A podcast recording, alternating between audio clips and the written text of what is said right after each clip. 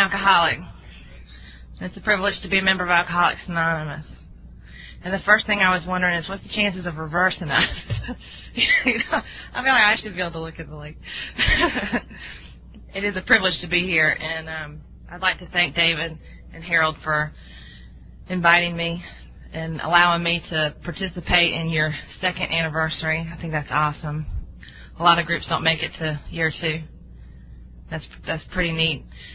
Um, we know that uh, a lot of times meetings won't make it on if we're not practicing traditions and principles, and it says a lot about your group to to be able to make it to year two.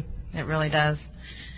And um, this is great. The scenery is awesome, and um, it was a lot better than I had pictured for whatever reason. It's just this has been wonderful, and I really appreciate the opportunity to to be here with you. And um, what I'm supposed to do is tell you in a general way what I was like, what happened, and what I'm like today, and I'll do that to the best of my ability.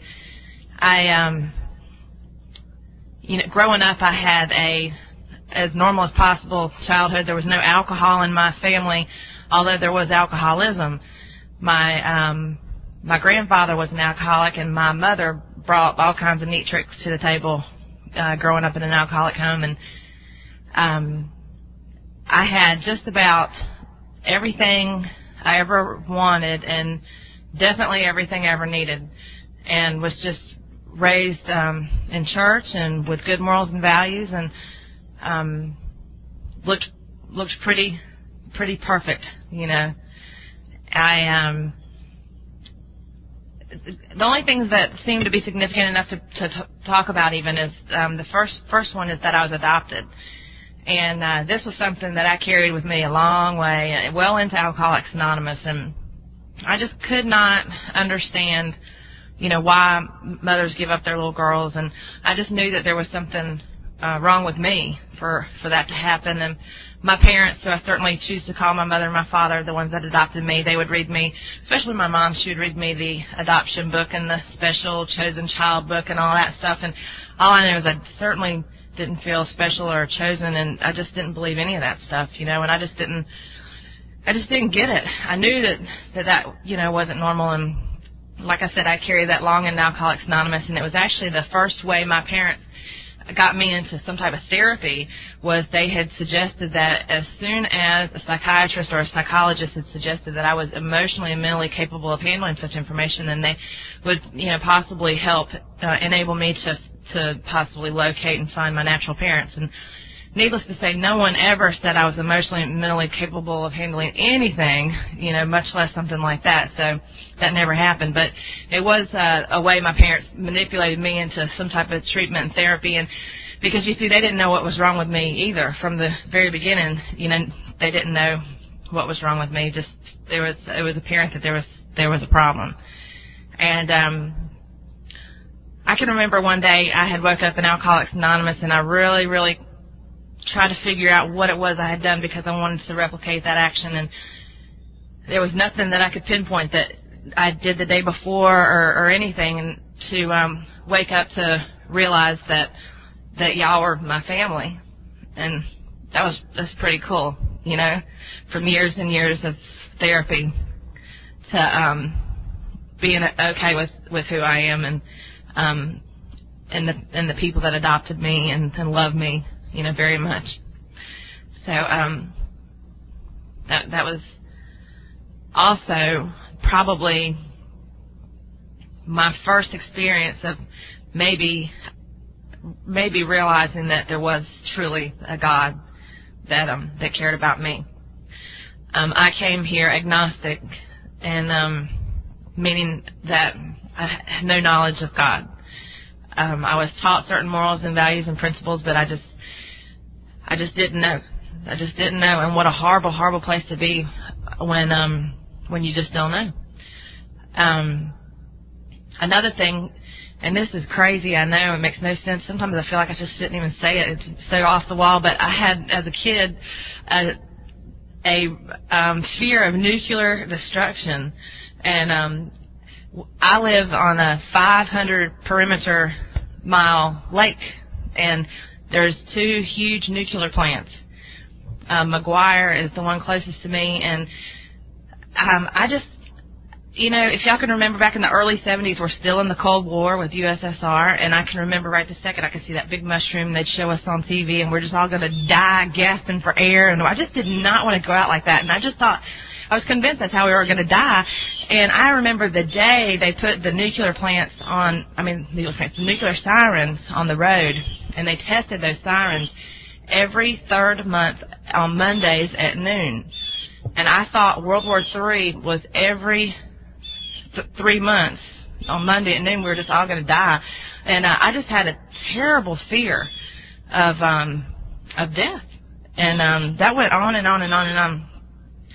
Um, I grew into a whole lot of other fears and paralyzing fears, and I didn't know what that was all about. Um, and the last thing is that I that is significant significant enough to talk about is I was a thief from the gate, stole everything, had no reason to steal anything, um, but I did. I just my dad to this day plays poker with the same old men they've been playing for about 40 years, maybe 35 years, and every Wednesday, in my reality, which is I've learned often distorted, was that if he won, the money was on top of the dresser, and if he lost, the money was in the dresser. And I know, I have no idea where I came up with this theory all by myself, but that's why I decided. And so I started stealing the money. I'm like six, seven, eight, nine years old, and I have no idea what I thought I was going to buy. You know, like ten thousand candy bars, or I don't know. But I just had a lot. I had a stash, and by the time I'm um, nine and ten and eleven, I'm stealing out of the drugstore um, chewing gum and candy and um, I, I don't remember someone teaching me this. I don't remember seeing this. I just remember intuitively knowing that you pay for something and you steal something. I knew not to just go in there and steal it, that you had to buy something. And um I, I don't know where this came from. It's just um it was there. Um by the time I'm twelve I stole my first car. And uh sometimes I feel like I could just sit down right now, you know, because that kind of just describes how how I was, and I was um, excitement was definitely um, something that I was seeking, a thrill, and um, I also found King alcohol when I was 12 years old, and I knew uh, I got somehow or another I got my hands on a half a gallon of Everclear and I don't know why I chose Everclear. I never even heard of Everclear. I don't know. But that's what I got. And I don't know if I had two drinks or 12, but I know I felt, I felt the effects produced by alcohol enough that I absolutely knew without a shadow of a doubt that I was going to do this again as often as I could, as much as I could, as long as I could, until there was no more to drink, or until my resources were completely gone. And that's what I did until the day I walked into Alcoholics Anonymous. Didn't come up for air for a second. I um I was a social drinker, I like to say, for like six seconds. That was it. It was over. There was no social anything. I drank for complete oblivion. Every time I drank for complete oblivion. And uh, I have, um, you know, a lot of people in my life that seem to drink for, you know, 20 and 30 years with seemingly no consequences, you know, and that was not the case for me. I, I was in trouble from the very beginning with alcohol. I, uh, I could have used this program at 14. Honestly, could have used it at 14. I uh, immediately began to compromise everything. Everything in my life was compromised for alcohol. I um I didn't see it. Uh, I didn't I didn't see a lot until after I got sober. A whole lot. Um, I, I don't even remember even think thinking but maybe just a couple of times that that that I might even have a problem. And uh, you know, our our book talks about that too. About half after a while, we can no longer differentiate the true from the false, and that was my experience so early, so early that I could no longer differentiate the true from the false, and what was reality and what wasn't reality, and um, I was far fetched from reality. Our book says, and that describes me so perfectly. And um, I don't know, looking back today, and every time I tell my story, I just sometimes I just cannot believe. I don't know how you can be the person that I was and live the way I did, and and uh, not be aware of the condition I was in. I had no idea the condition I was in the day I got sober. the day I got here by any means.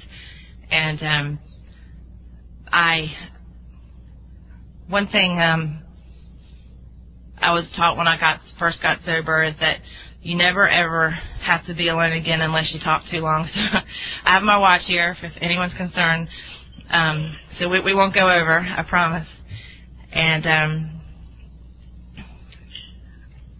as a, a guy, he says, I, I have the watch here, but I really don't care. but I care. I, I won't go over. um, so I'm um, by the time I'm 14, I'm I'm a mess. I'm a mess. Uh, I'm skipping school. My parents are devastated. Um, I'm from a real s- small town, Davidson, North Carolina, and uh, everybody knows everybody. And um, I got caught for like everything. I did, you know. My parents would get phone calls and say, "God, Stacy's 14. She's got her license already. How'd she do that?" You know. And uh, I'm thinking, okay, well, you, you need to drive after midnight, you know, and everybody's um asleep, and I was just absolutely insane. it's the only word I can I could use. Just crazy. And um, the th- the thing that alcohol did for me right away, immediately, is it numbed any any feelings that I had about anything for anybody. And I think that that's what enabled me to live the way that I lived, with um, just not caring. I don't ever remember ever not going home and thinking, I wonder how my parents are feeling right now. You know, um, I wonder, you know, what they're thinking. I don't ever remember caring about how other people felt about my actions, how my actions were affecting other people, and it just baffles me that I could be so selfish and so self-centered and live that way. But that's exactly what what alcohol did for me. Um, eventually, what happened was I um you know, I said that I had was a social drinker for six seconds, and that's honestly not the truth. And I, I began to get to the point where alcohol, it was just, it was a, a daily part of my life. It was everything, absolutely everything revolved around around drinking. And um, my parents had started, I don't even know, maybe when I was 13 years old, started going to Al-Anon and Nar-Anon and Tough Love and counseling at the church and anything and everything, um, trying to figure out what the problem is. And they, they just never, I don't remember anyone suggesting that I, that I was an alcoholic. And they, um, I think maybe they felt like a lot of it was them and if they could fix whatever was wrong with them then maybe I would get better or something. I don't, I'm not even sure what, what that was all about but they definitely took some type of responsibility, which um, they had absolutely no business doing because it was all me, self-induced 100%. And um, I eventually got to the point where they had said that I was going to get treatment or I was going to leave, and and I left, and I was like, treatment for what? I didn't I didn't see it, didn't see it at all. And the insane thing about that is I had nowhere to go. you know, um, didn't bother me a bit.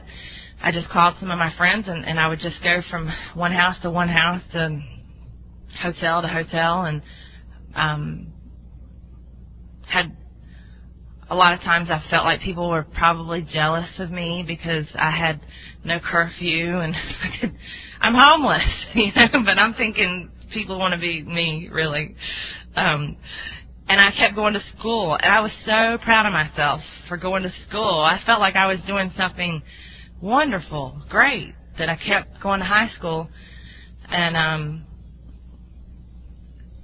I eventually had that taken away from me too because you can't live um, the way I lived and expect to be able to go to school. And um, I'll just give you a quick uh, visual. There's there's my car, and um, I think five state, five county cops and seven state troopers behind it. Now that was a scary day.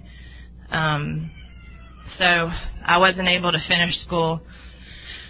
And um, never do I remember thinking that my education has just been compromised or um, anything like, you know, what am I going to do about career opportunities or or anything like that. I'm just like, I don't know, it was almost a, rel- a relief, you know, that I didn't have to go to school anymore and any any and every avenue of um, financial resource was made illegally.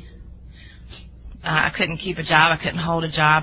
I was really, really angry, angry, angry, angry person, and um, I, I, I can, I probably can't even imagine this, but I was constantly, constantly fighting, getting kicked out of bars for fighting. I'm there. I'm like, I'm like 17, 18 years old, and I'm not even supposed to be drinking in there.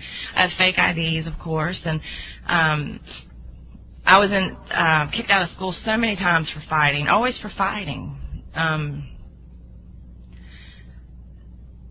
I um, you see all this. I'm I'm not putting it together still that there's a problem.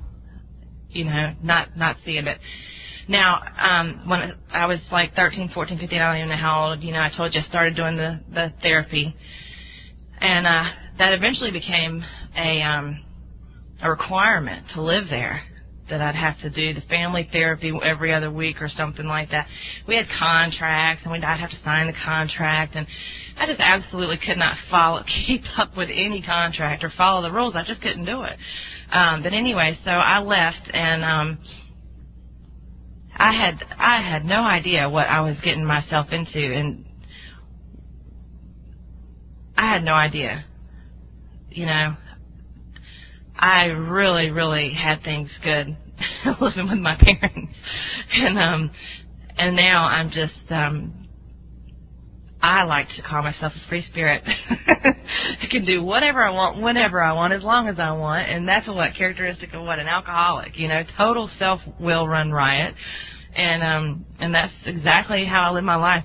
I finally, um, I had what we call a moment of clarity, and um, I I remember clearly right the second I was watching these kids. I don't know why I was just watching these don't even know where I was, but watching these kids, they're all walking in a little straight line and they're kicking each other and biting and doing what kids do. And I thought, oh my gosh, you know, if I could be six years old one more time, and I wouldn't turn out like this, and I would not be on this road, and I'd be a good kid, and I'd be a, a good sister, and I'd go to school, and um, I just wouldn't be like this.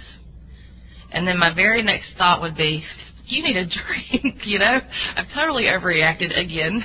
you know, I overreact all the time. And um and then I would go drink and I'd be off and running three months before I'd even consider some off some different lifestyle. Um but I, I did have one and I evidently called my parents in blackout a lot. And I'd call and say I want help, you know, and then I'd call them back and you know a month later or whatever, and um, they want to know where the help you know question went to, and I'm like, for what? You know, still not putting it together. Um, I did. I had one, another one of these moments of clarity, and I had done what I needed to do to pass. Um, to, I told my parents I have, had been clean and sober for um, for three months, and it's the only I, the only time I'll mention it. I kind of have to at this point. I did do every drug there is under the sun except for like one that I can think of. Um, but this is Alcoholics Anonymous, and I don't talk about that here um, out of respect out for the traditions. But I have to say it at this point because I had agreed to take um, a drug test and um, a, a breathalyzer any at any time, any hour, if they just please let me come home. And uh, I I realized today what happened was I ran out of resources, and I was tired of running for just a minute, and I needed to go rest up for a second, and um, I had the same choices, the the therapy and the, the you know and I can't live up to that. I think I I think I lasted. I'm not sure. These are the things I don't even like to. I don't even ask my parents about today. But um, I think I lasted like 40 days or something um, before I was caught. And um, I can remember one time um, going and taking one of these these tests, and they didn't even ask me to. I just figured I'd go take it so I could go get drunk. you know, and that made sense to me that I would go and that they would think they'd be proud of me for volunteering this test. And um, can you imagine? The doctor is one of my dad's best friends, and I just show up at the doctor's office. I mean, what an embarrassment! I was saying I want to take a drug test, and uh, just total insanity. So um, I'm th- this last time. So I left. The, the op- choices are always the same to get help or leave, and I left again. And um, this time um, things were uh, considerably different. I um, I just um. I never like talking about this this part of uh of my story because you know that third there's a promise the ninth step promises about how we don't regret the past or wish to shut the door on it and that's my toughest one my very very toughest one because there's some things I'd do different. You better believe it. There's some things I would I would not have done things I would change if if I could. And um and I'm not talking about um robbing people or robbing places or any of these horrible things like that that I did or um getting caught with thirty thousand dollars of hot firearms. I like to sell hot guns, uh, stolen guns. I thought that would be a good way to make a living. Um I'm talking about things that just won't go away sometimes, you know, like um physically hurting my mother. You know, cause I'm just coming unglued and I need a drink. Um, things like that are, are hard to um, to forget about, or to to be able to sit here and say that I don't regret everything. I'm trying to run down and kill my father in, a car in total blackout. I don't remember any of it. And then for them to have to tell me stuff, stuff like this, and uh, that stuff still hurts. Um, and um, I compromised every moral and value I ever had for a drink, and, and to live the lifestyle that that I lived. And and Harold, I am so much worse than you. I'm such a baby. I'm sorry. I'm sorry. Um, so when I tell you that for me to to be sober today, that it's a privilege to be a member of Alcoholics Anonymous, gosh, that's an understatement you know, I ended up, I'll just say that, um, get sober, I ended up in an institution in Louisiana, and, um, I was there for almost my first year of sobriety. And it was good for me. It's what I needed. I needed to be told what to do, when to do it, how long to do it. And it was, um, it was not a DOC facility, a Department of Corrections facility. It was uh, like an if you have a place here in South Carolina like this, but it was like an alternative to to jail for a lot of people. And um, the bottom line is is that there was a whole bunch of fruitcakes up in there, and I was one of them. You know, right there in the middle. We were all so crazy, and we weren't all alcoholics. We had every kind of disorder you can think of. You know, we were just all crazy. That's what we had in common. And um I was there, you know, my first my first year and uh when I when I left there, I um I didn't know what to do or where I was going to go or once again um where I was going to sleep and it was the first time in my life ever do I remember not having plan B. I'd always, always had plan B. But I went to Alcoholics Anonymous and I went to a meeting and I just did what I'm doing right now. I cried and cried and cried and cried. I told those people I didn't know what I was going to do or where I was going to go. And I want y'all to know I didn't stay one night on the streets. And back then, before I got sober, I never knew of the homeless shelters and the soup kitchens and I had never even heard of places like that um, which is a good thing because that would have carried me a long way. I guarantee it. But um, I didn't have to stay in any of those places. A lady took me in the very first night, and um, her name was Donna, or is Donna, and uh, she taught me a lot of things. And the first the first thing is, is she said that this is um, the this is the fellowship here at this meeting. This is the fellowship, and and she showed me the big book, and she said this is the program.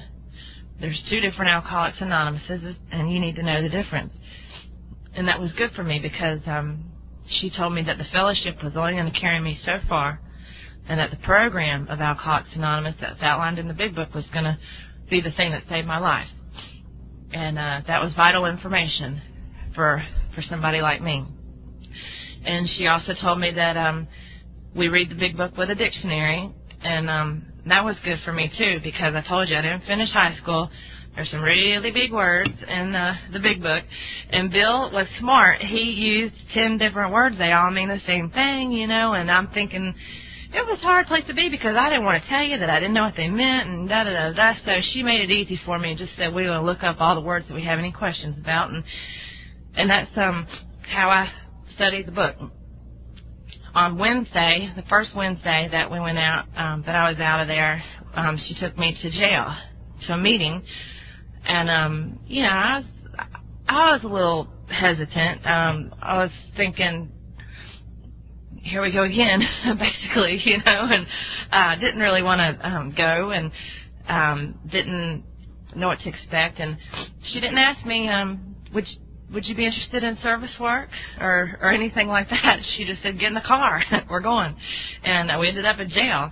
And I just thought that's where the meetings were. That's where I didn't know, and uh, people come on a different night, perhaps. I I didn't know, and um, I loved it, loved it, and it amazed me. Those those ladies been there forever, and they just seemed to be okay, just okay with where they were and who they were, and it was a pretty pretty awesome experience. My first meeting in in jail, and I um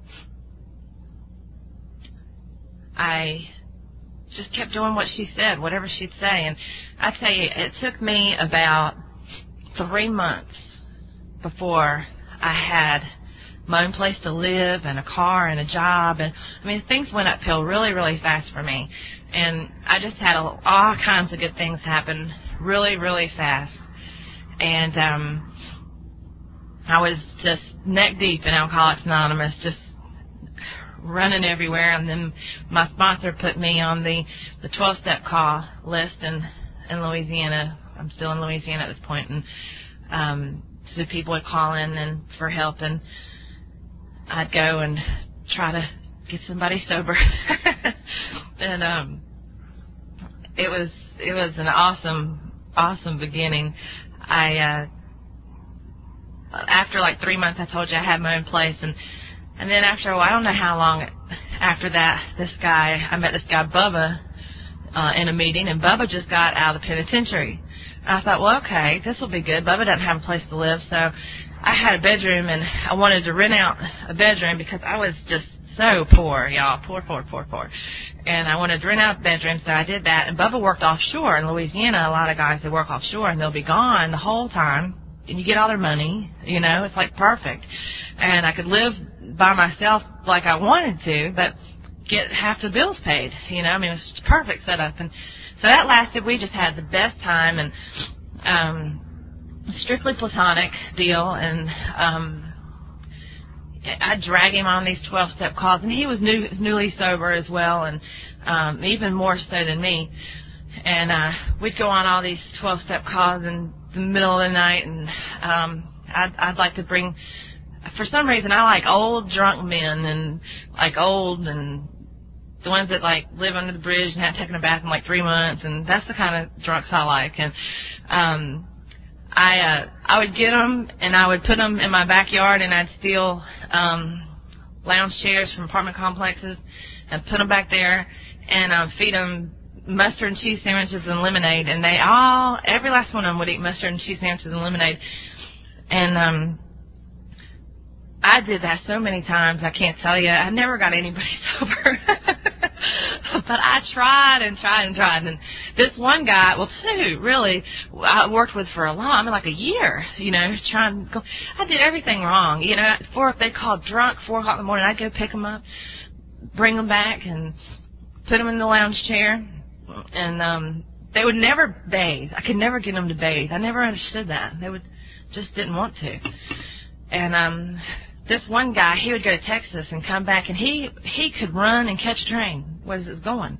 He's good, and he'd come back with food stamps and jewelry. And I don't know where he got these, but he'd always have all these like five necklaces around his neck, and um, you know, he had a beard down to here, and um, and food stamps. So um, he, I never saw him again. But there was this one guy, another guy, and he was sitting outside um, my home group one night, and he was drinking out of a paper bag. He was sitting on the curb, and I'd talked to him, and then the next week he was there, and the next week he was there, and then I think it was the third week I had I had said, um, you know, he had a buddy with him that time. And I said, well, why don't y'all come in here and drink some coffee and get some cookies because it was cold. And um, and I made everybody mad 'cause I got these two drunks, you know, in there, and I'm like, here's my my new friends. I want y'all to meet my friends, you know, and um, everybody's pissed off because they're trying to have a meeting, you know, and I got these drunks that are obnoxious, and um, I didn't know that wasn't the way to do it, but um, I was trying to make them feel at home, and you know, but anyway, I got a book sent to me for five years later about from one of those drunk guys and he had wrote some things on the inside of that meditation book to let me know he was sober, and that was so cool. And uh, and it, God had that work out just the way it was supposed to because if I was still there, then I would have maybe thought that I actually had something to do with it, you know. but it was after I had got moved to Baton Rouge, and um, he had got sober. And the last I heard, um, he was about four or five years sober and had a job and a car, and I just can't even I can't even picture him that way. And, you know, I just can't even picture him. But anyway, that's what I did all the time. I just loved I was a waitress. I lived by dollar to dollar and um was just having a great time. A great time. Well Bubba went offshore and I met uh Troy, which is Troy's Bubba's brother. Long story short, two years later I had a little girl and um she uh by far has been absolutely the greatest gift that God has ever, ever trusted me with is this child. And um, she's an AA baby for sure. And she went to her first convention when she was 30 days old. And she loves AA. She knows as much about Alcoholics Anonymous, I feel like, as I do. And she's never heard my talk. And I, I won't let her, whenever I go somewhere, I, won't let her go with me if I'm talking. I just I just she doesn't know me like that, you know, as that person. And I told her when she's 18, maybe, maybe 20, but um, she's she's uh she's awesome. And girls I'll sponsor will call and she'll say, "Did you go to a meeting today?" and uh, she likes to give out chips, you know, and um like before or after the meeting, you know, and um she's just great. I when I was um about five years sober, I moved back to North Carolina, and what had happened I didn't really realize is that I had I had never really um, been a, been too successful at um, distinguishing love and lust and that type of thing, and um, so that deal with her dad didn't work out, and um, it was kind of just like alcohol, you know unable to differentiate the truth from the false until you're like a year later and you're like, what are you doing? and um unfortunately that was that was the experience and um I was trying to get better and and he wasn't. And um things just don't work out like that and so I came back to North Carolina and the first thing that was apparent to me is that I was going to have to learn to take care of myself because I just did not have a lot of volunteers and I um I decided I'd get my we call in, in Charlotte my good enough degree, my GED, and um, I did that. And my entire family nearly has all has advanced degrees, apart from me. they all went to um, Alabama, University of Alabama, but me. and I was, you know, feeling pretty less than for a lot of years, and um, so I did that.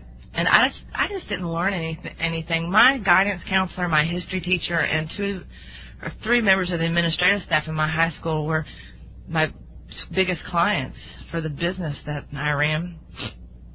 I didn't learn anything in school, anything, and um, but I was able to get that GED, and then I went to a community college for a couple of years, and I got a degree there, and then I got to go to um, UNCC, and I got a couple degrees there, and that's a long way from homeless, y'all. you know, um, and if I, what I found out is that I can do and go absolutely anywhere I want to go as long as I'm a sober member of Alcoholics Anonymous. That any and all my my dreams can come true.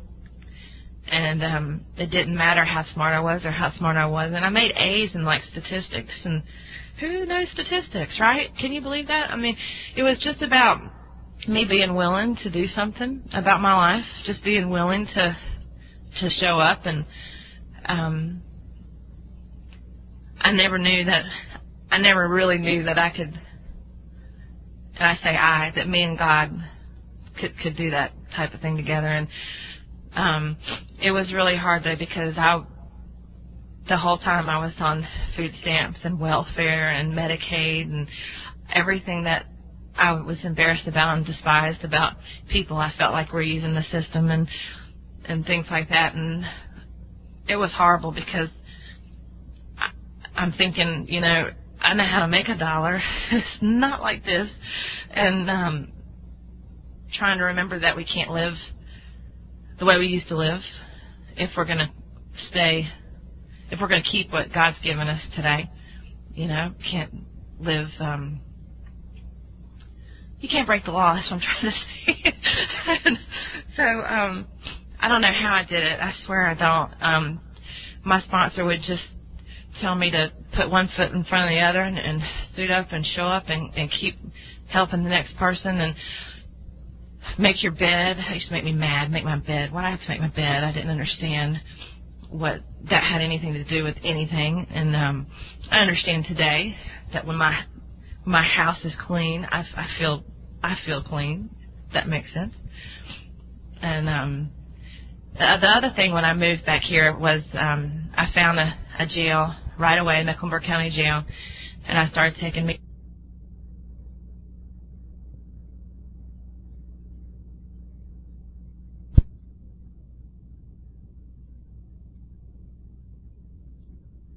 Okay.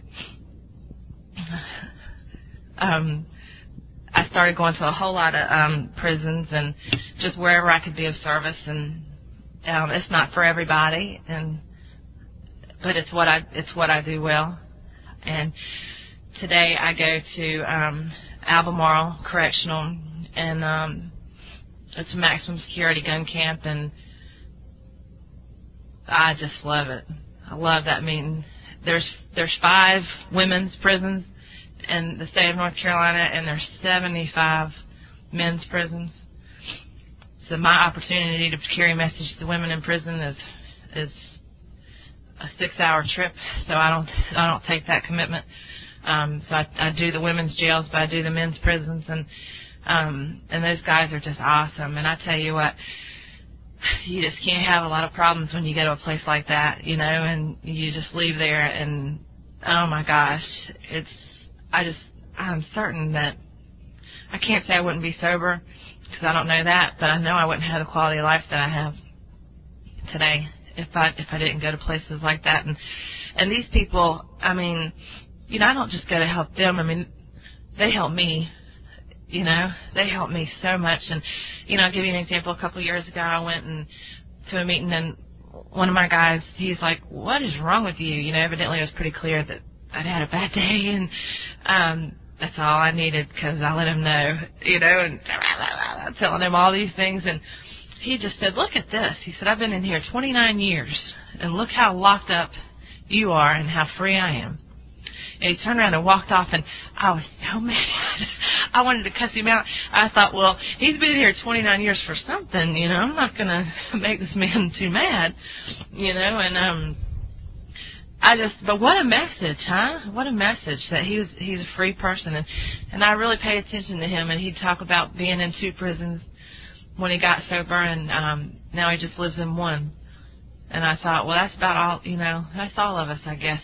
You know, we, we make our own prison and, and that's, um, self, self-imposed, um, restrictions. Um, another guy, Henry, he was in for 25 years and he's out and he's one of my very, very best friends. And who would have ever thought, you know?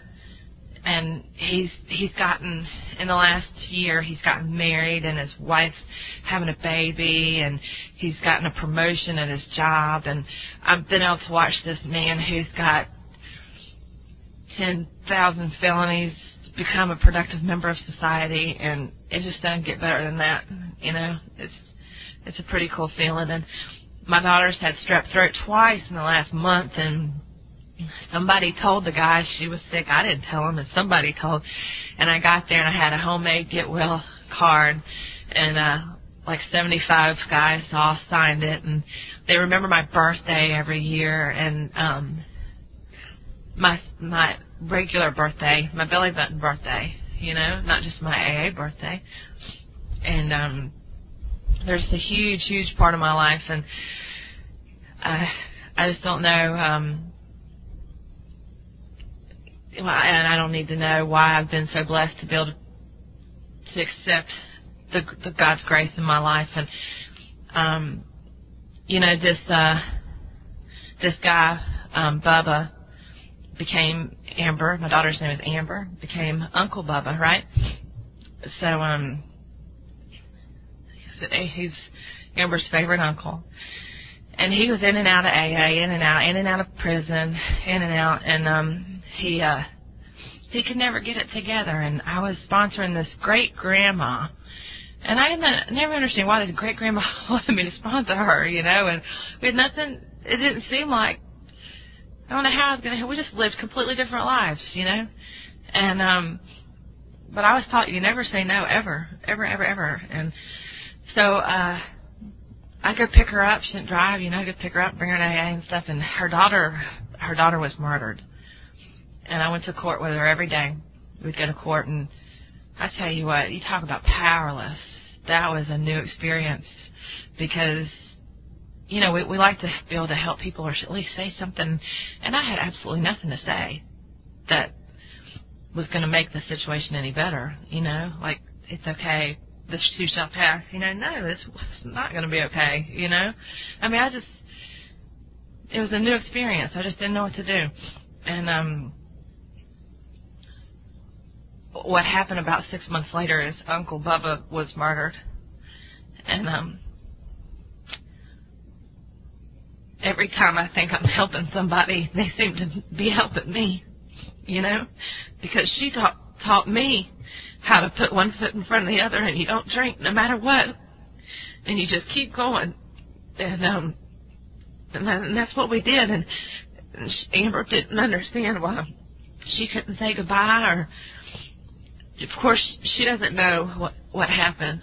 She just her father had told her that he was in a car wreck, and I just left it at that. And um, but she didn't understand, and um, we would do a lot of things like we would we'd bury notes, you know, and they'd go to heaven that way, and we'd get balloons and tie messages, and um, we did that for a, a real long time, and um, the the two things that I know that I've done right is um I haven't picked up a drink yet since April 28th of 1991. And um and I try at any time to help somebody. Now, absolutely everything else is questionable, but um, but I've done those those two things pretty good, pretty good, I think, and um, I sponsor a lot of people, and and um, I'm absolutely in love with Alcoholics Anonymous. It has not changed my life. It's given me a life, and I just absolutely didn't have one before. I had a um, one of those deals. I wasn't even allowed on my parents' property, because I broke was breaking and entering, and I had my license taken when I was like 16 and a half. they were gone or something. I don't even know. Maybe 17, and I was going to get my license back, and I needed my birth certificate. So I decided, in my logic, that I needed to break in my parents' house to get my birth certificate. And um I guarantee you my parents would have given me my birth certificate, but this is, you know, the sense I'm making out of this is that I just need to break in. So they were none too pleased with me, and I was not ever allowed on the property. I mean, this is the condition I left to go to Louisiana.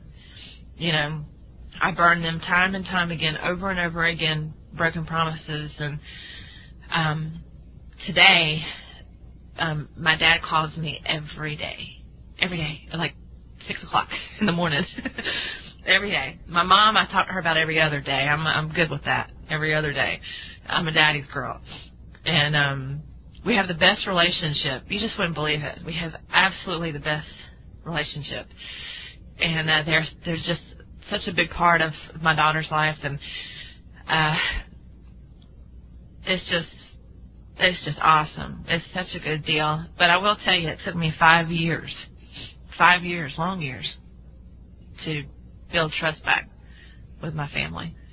And uh, we get sober and we think it's, we've done something miraculous and we want to be congratulated, and all we're doing is acting like a normal person, you know. And uh, so it took a long time to be able to for them to trust me.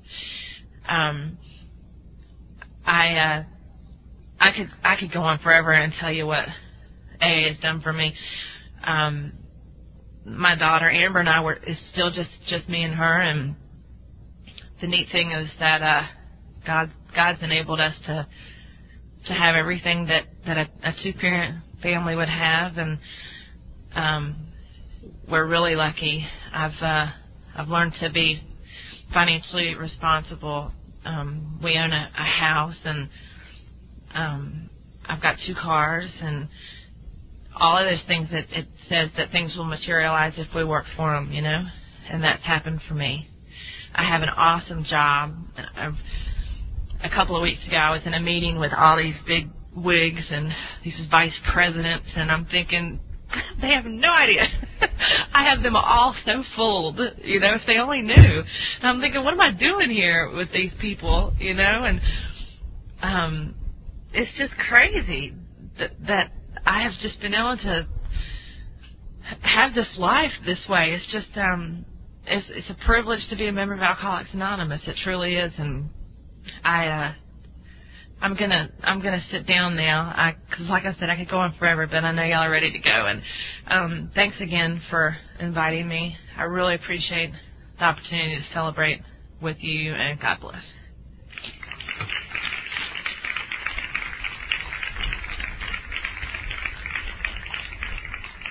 I thought you were going to close this thing out, Harold. Uh, okay. We like to close by remembering the 12th tradition, long form, and finally, we of Alcoholics Anonymous believe the principle of anonymity has an immense spiritual significance. It reminds us that we are to place principles before personalities, that we are to actually practice a genuine humility. This to them that our great blessings may never spoil us, that we shall forever live in thankful contemplation of Him who presides over us all. And those who would help us close with the Lord's Prayer.